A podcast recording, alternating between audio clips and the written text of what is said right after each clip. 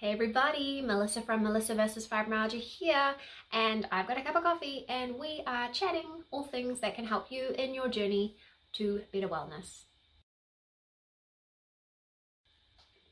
So we are focusing on low dose naltrexone at the moment, and I'm breaking it down into those key questions that people are always asking.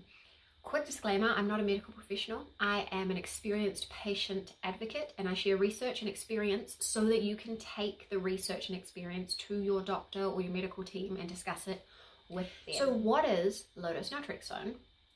It is an opioid antagonist and it works differently in the body when taken at a lower dose. So at a higher dose, it works as an opioid antagonist. At a lower dose, um, it does other things for us. So we'll dig into this a little bit more. So it's usually prescribed for alcohol and opioid addictions at doses of 50 milligrams or more.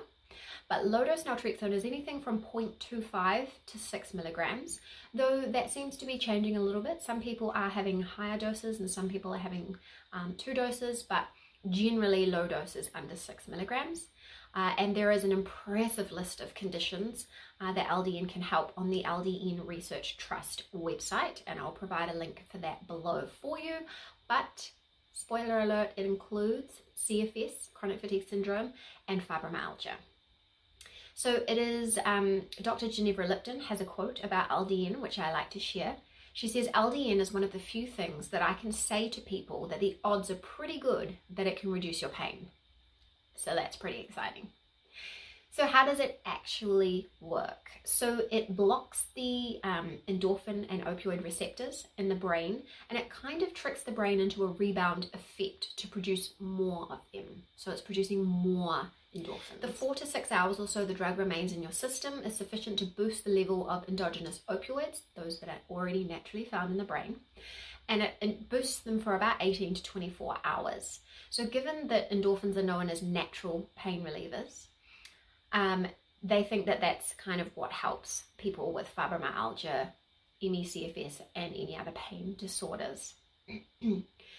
so it encourages the body to do something that it naturally should be doing. And there is um, there are theories around that um, fibromyalgia is the core uh, is caused by or has something to do with, you never really know, but endocannabinoid deficiencies. So this would be, if that's the case, this is correcting a deficiency. But it's just a theory at this point. We don't actually truly know.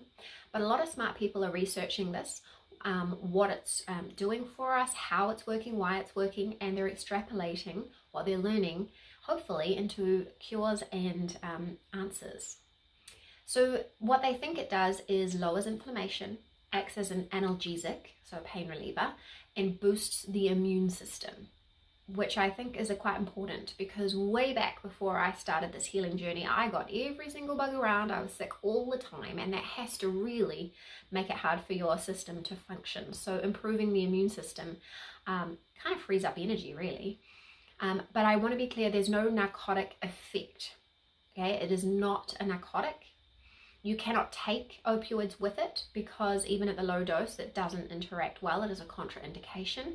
Um, but there are some doctors who do an ultra low dose naltrexone protocol, um, and that's something that you can look into.